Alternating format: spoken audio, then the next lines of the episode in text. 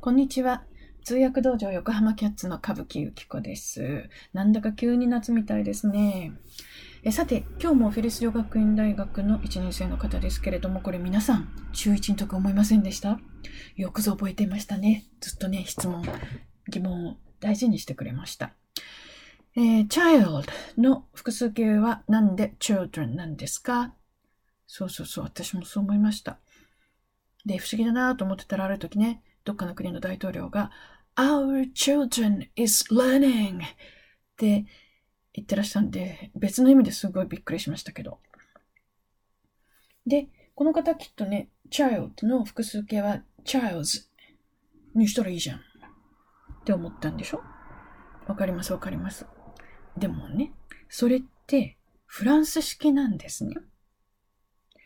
えっ、と、英語はイギリスという島国の閉鎖的な孤立したところで育ったなんていうのは、ちょっとそれは偏見です。島国っていうのはいろんな人がしょっちゅう右往左往出たり入ったりしてるところですからね。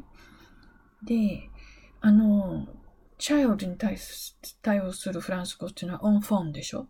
オンフォンを複数形にすると後ろに確かに S をつけてオンフォンと読まないけれどね。というか、音にしないけどね。息だけだけど、確かに S をつけるんですよ。で、確かに、えーフランス式でチャイルズって言い張った人も昔々いたようです。で、それは私 OED の会員になってますんで、それちょこっとスクリーンショット撮りましたから、味方がいるということをどうぞよくご覧になって確かめてみてください。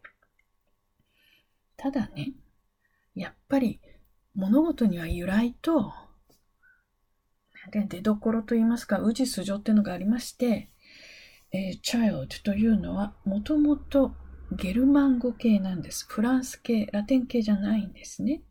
で、意味としては子宮から生まれたものという意味なんですって。うん。で、さっきのアンファンとは違いますよね。アンファンっていうのは、あの、本当は英語に入ってる形はインファントで、これ喋れないっていう意味のラテン語由来ですから、注目するところが違いますよね。ってことは、どれだけフランス、イタリアの大人が喋りまくるかってこと思いますけど。